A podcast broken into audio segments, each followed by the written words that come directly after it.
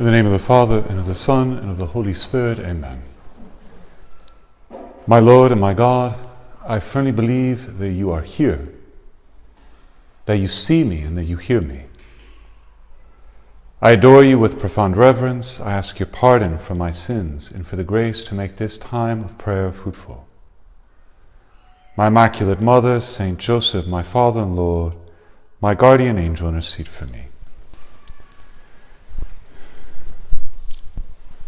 There are different reasons for which we pray. Sometimes we pray out of necessity because we're in a bind and we feel that we need to do something about it. Sometimes we pray out of fear. Sometimes we pray out of gratitude and thanksgiving because we have received something.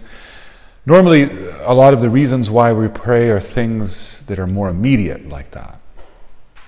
Things that we can feel and, and notice.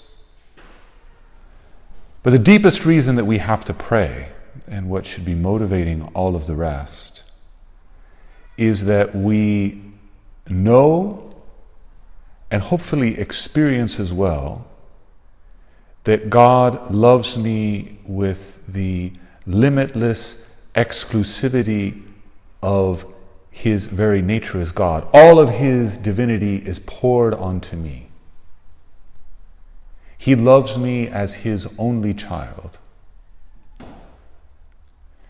And the more that I believe that, the more I feel the need to respond in some way. Not to earn it, not to make myself be worthy of it in that sense, but just to try and love back. Love provokes love.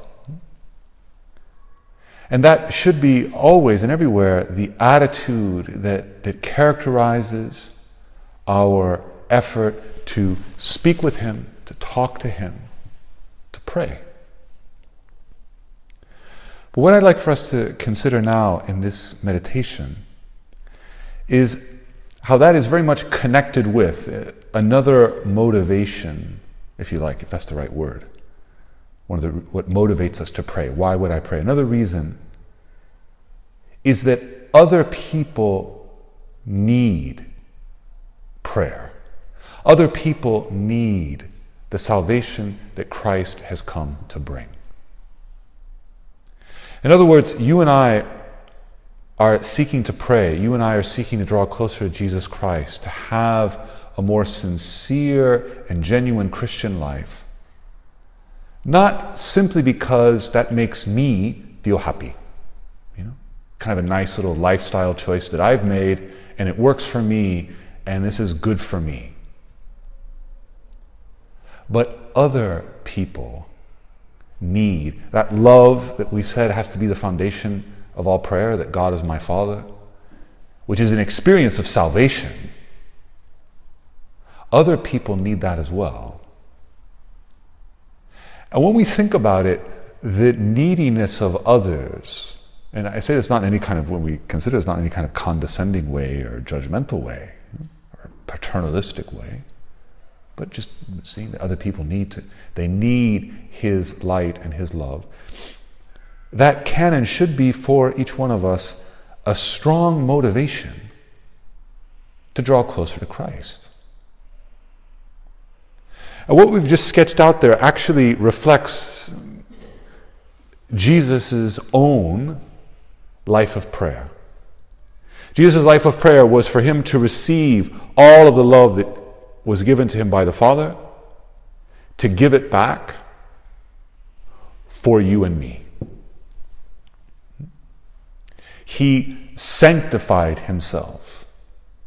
He united himself to the Father. He became a man just like you and I, so as to unite us to that fatherly love which was his from all eternity. He receives that, that, that love in prayer, and what motivated him to preach and to travel and to lay his hands on so many different people, what motivated him to go all the way to the cross was you. Because he didn't want you to be without that possibility of experiencing salvation. that, that complete immersion in God the Father's love. Now, to think about this, I, I, this idea of what other people need as a motivation for why you and I should strive and make an effort to be greater souls of prayer. To consider this, let's turn to the Gospel of Mark. And one of the first incidents that happens at the beginning of Jesus' ministry. When Jesus returned to Capernaum, after some days, it was reported that he was at home, St. Mark tells us. A very simple, straightforward introduction to the scene. It's very easy to rush past it to the action that comes next. But it is striking if we stop to consider that Mark took it as an obvious thing that when Jesus went to Capernaum, he went home. And that's where people went to look for him. That's where they thought he would be, at home. Now, what Mark is referring to is not some property that Jesus owned in Capernaum and that he kind of rented it out and, you know, holidayed there or something. It was the house of Martha and Mary and Lazarus, house of his friends. But Jesus was at home there. It was his home. He was at ease there. He enjoyed being there. And just this little facet of the story should let's just stop before we get into where we want to go with the meditation and just remind ourselves how amazed we should be that God himself is happy to be human to live the life that you and I know and find familiar. And when Jesus is in that house in Capernaum, he's not holding his nose, you know, kind of putting up with this and saying, oh, this is really dreadful being with all these people because they're so tedious and annoying and petty. You know, it'd be much better to be with the angels up in heaven, you know, where there's bliss and everyone is perfectly charitable and lovely and wonderful. He was at home. He wasn't in a foreign land. He wasn't an extraterrestrial who just kind of landed in Capernaum. He was at home. And being at home, being in that house, eating their meals, having their conversations, listening to their grievances, hearing them talk about their cousin and what happened to Aunt Susanna and all of these sorts of things, Jesus did as perfect God and perfect man. And as he did it, he was no less God. You know, he didn't kind of diminish his divinity doing these things. But on the contrary, was perfectly God and perfectly at home. Now, this shouldn't simply cause us to be amazed at how close God comes to us. What I'd like for us to just consider now is Am I at ease with Him? In all the different moments of my day. You know, today we're experiencing amazing weather, right? Sun and warmth and right? It's a wonderful thing, and everyone is enjoying it, and everyone is out in the street, everyone is taking it in, everyone can almost it's kind of hard to not smile today, right? Weather like this. But did I enjoy it with him? Do I, do I see being with him in prayer and, and the fact that we're doing that and doing this is, is he's a part of that. And that is an essential part of enjoying it.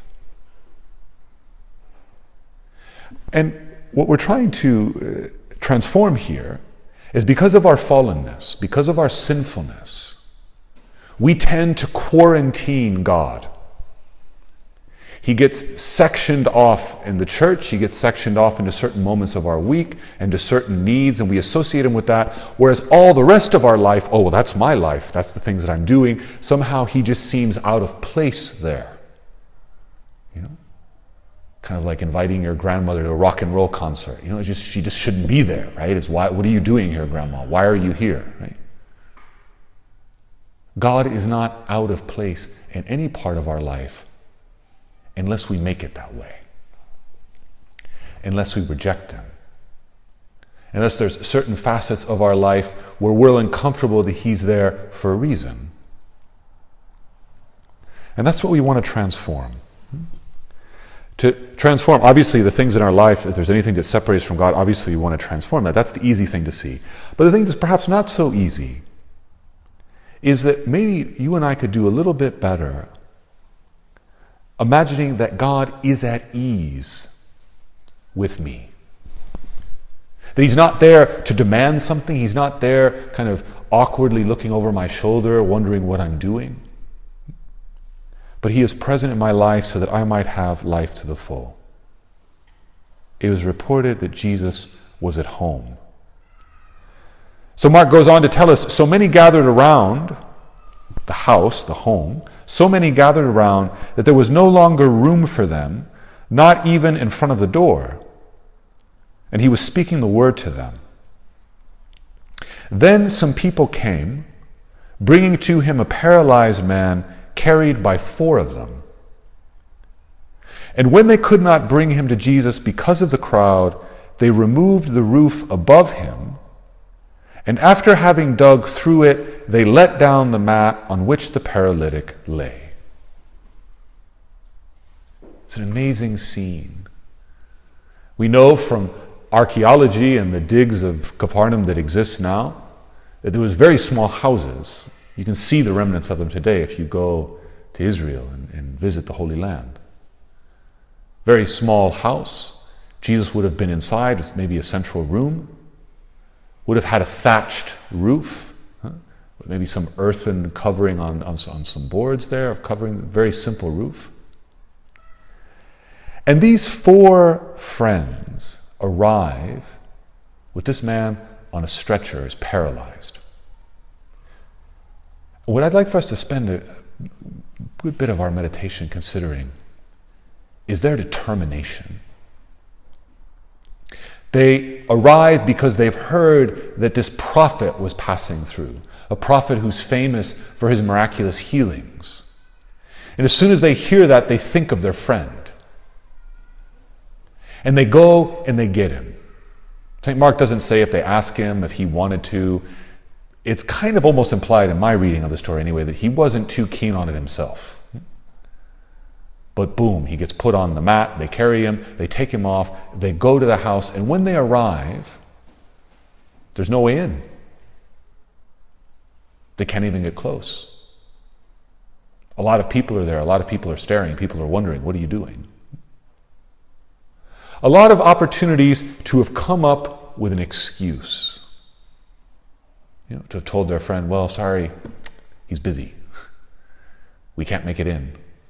We'll have to try tomorrow, try next week. We hear he's going, you know, up to Galilee. Maybe you can try there when you go with your family. All sorts of opportunities could have arisen. But these four fellows go and they try the front door, then they go trying the windows with people are in the windows. And then one of them just says, We're going through the roof. And it's just it's an extraordinary moment. It's kind of one of these subtly comic moments in the New Testament, right? Comic in the sense of, I don't know, I mean, it requires a certain amount of uh, daring, I'd say, a certain amount of personality to say, well, the solution is we're going to tear off these people's roof. We're going to make a hole in it. Because he's getting in front of Jesus whatever it takes. And so up they go.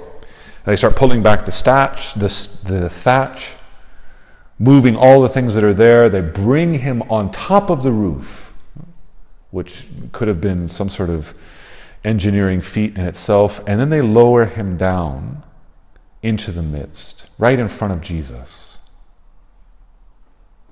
That's determination. And it's determination that comes from the fact that he was their friend. And they wanted him to be better. And this is what's interesting for you and for me. What about my friends? What about the members of my family, the people that I work with, the people that I say to myself and I say to others that I care about? What kind of determination do I have to bring them to Jesus Christ? And having asked that question, I want us to, to, to think first and foremost what about you know, ourselves first in, in the first place? Wanting to grow in a life of prayer, to struggle and to actually embrace our daily cross. All of that, we should be trying to do it not because we know we're supposed to or someone's telling us or we kind of feel guilty if we don't.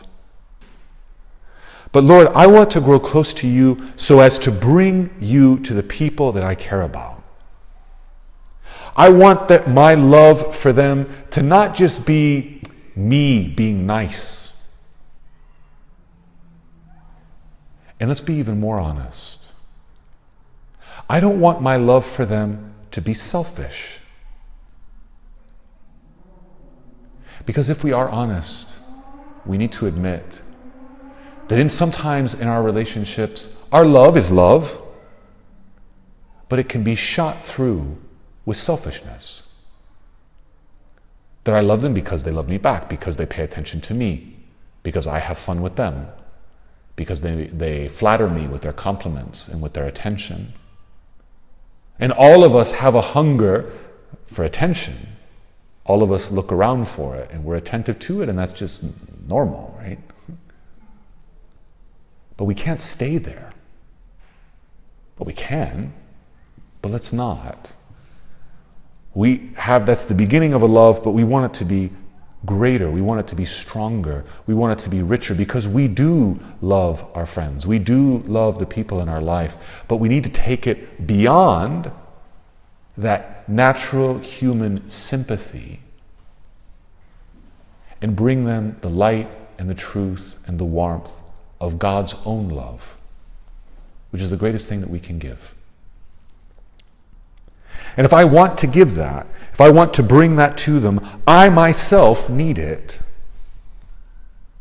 I need to be praying. I need to be experiencing that love. I have in that desire a reason to struggle against those petty little things of selfishness and self absorption. I have a very strong reason to make time for my friends, just to see them, which, you know, in professional life is no small thing to achieve. You know, just to see somebody for dinner once a month, you've got to go out of your way to make that happen. It doesn't just arise. Even in a family, the effort has to be made. And that effort, that striving, is because one of the most beautiful things that God can do for us is to involve us in the work of redemption. That may sound abstract and kind of high highly theological, but what it's, it's just a certain vocabulary that points to a very, very real desire that all of us have is the people that we know, the people that we care about. If we could remove any pain from their lives, we'd do it. We'd want to anyway. And the greatest source of pain is spiritual pain, being separated from God, being slashed and torn by sin. And precisely our love and our care for them, the fact that we're concerned for them, is the reason that we need to find of why, well, Lord, I want to be praying for that person. I want to be trying to overcome myself in small daily struggles for the benefit of that person. Because I want to heal and take away the source of that pain, which is sin distance from God. Again, it's very, I think it's important that we think in these terms because when we think about bringing people closer to Christ, it's not a question of correcting error. You know, That somehow it just kind of bugs us that people are out there and they have wrong ideas and we got to do something about it and kind of get out there and fix it. You know, stop thinking wrong, you know? You have incorrect opinions about things. That's not, that's not, we're not trying to be right. But our care and concern from other people, precisely a care and concern that should be growing because of our personal relationship with Jesus Christ, needs that transform the way we look at things and say, hmm, this person needs more from me. In short, just to kind of bring this point, uh, if I could just sum it up Christian maturity is happening in the soul of a person who feels responsible for other people. Responsible, not in the, understand what I mean correctly, please. Responsible, not in the sense of, you know, if I have a friend who's, you know, suffering some sort of horrible addiction, you know, it's not my fault. Right? I'm not responsible in that sense, you know, and that if in, in the fact that this person is going through this ordeal is, you know, my responsibility. I have to fix it. There's only one Savior, and his name is Jesus Christ, not you or me. But Christian maturity is to feel responsible in the sense of what can I do to make that one Savior more present in this person's life? to think in those terms. That's why I want to be cheerful with this person, to be attentive, to really help them, to open up and share in a one on one conversation with them, not in a preachy way or uh, a holier than thou way at all, but in a sincere way, my own experience of faith, which involves my own weaknesses and my defects and all of the rest. But when I think about them, I, I don't I can't just kind of happily carry on with my day and my life as if their distance from Him were nothing to me.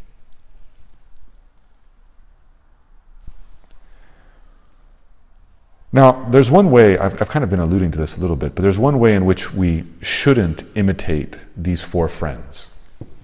I just want to mention it, even though I, and, and we shouldn't force anyone to come to God. I mean, to, to, the degree that these guys did actually hijack their friend and drag him to Jesus to be healed, well, that's not to be imitated, right?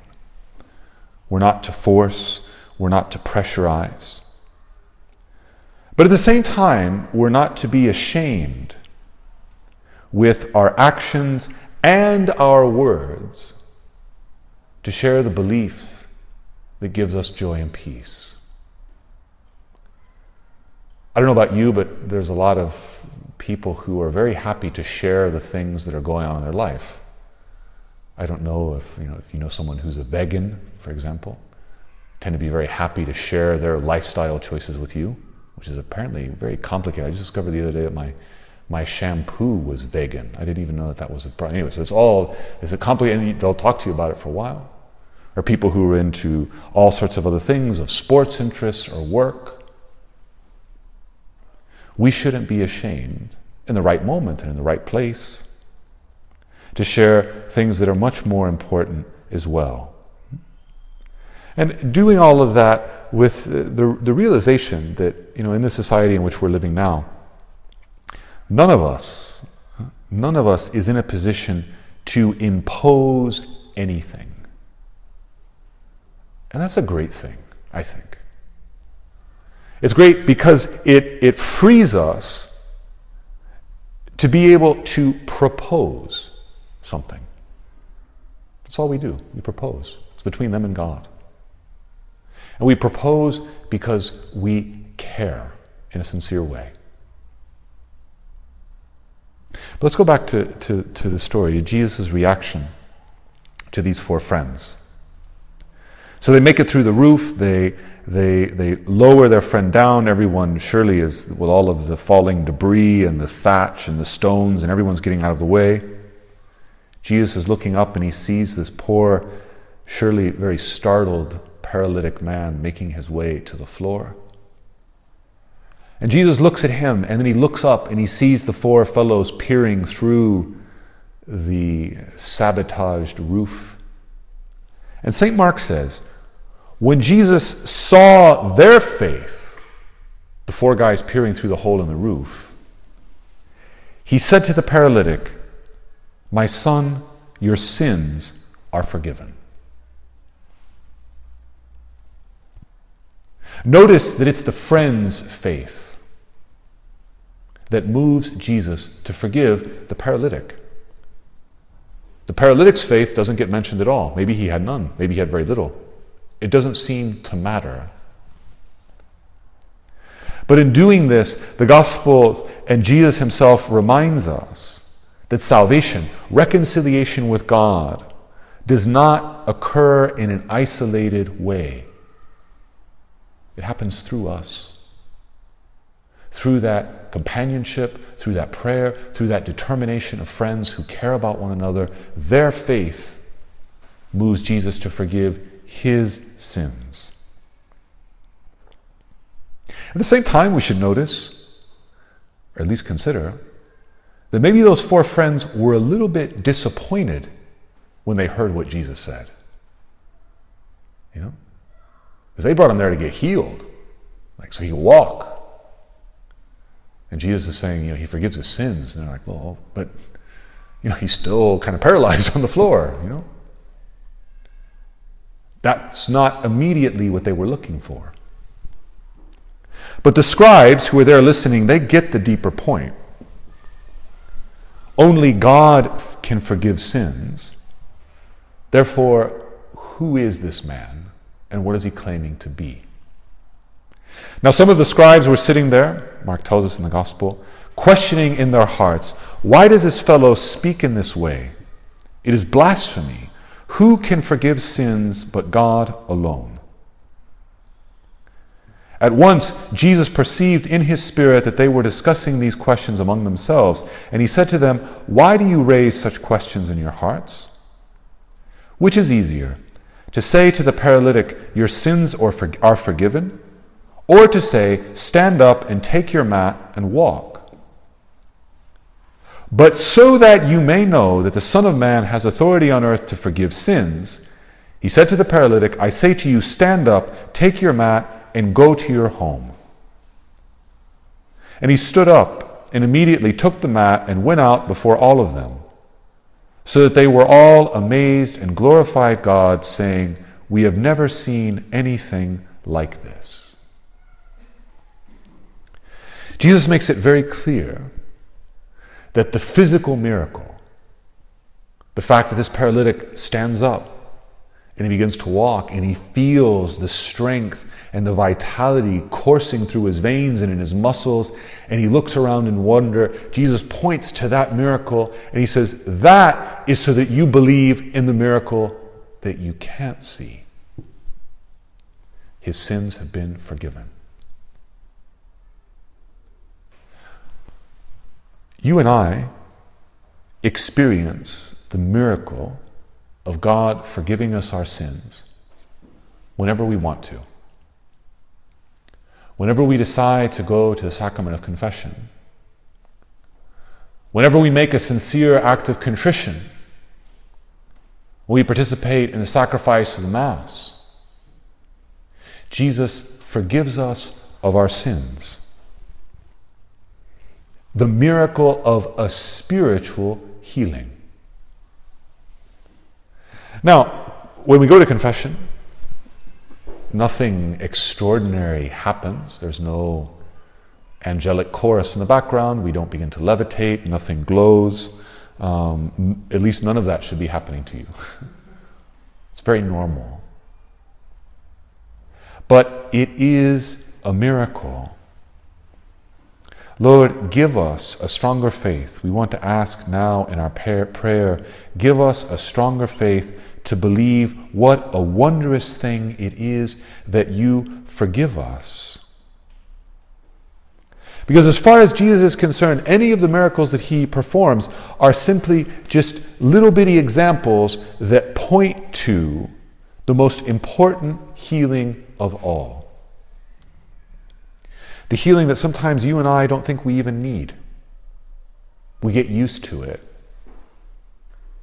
We get used to the deformity and the paralysis of our selfishness. We become accustomed to the leprosy of our sensuality, to that being hunched over and bent by our pride and our envy.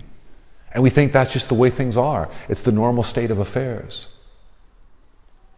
We cease dreaming that another life is possible, perhaps in the same way that this paralytic had just said, Well, I'm paralyzed, this is the way life is. He had just accepted it. Understandably so, it's not to judge him. what was he going to do?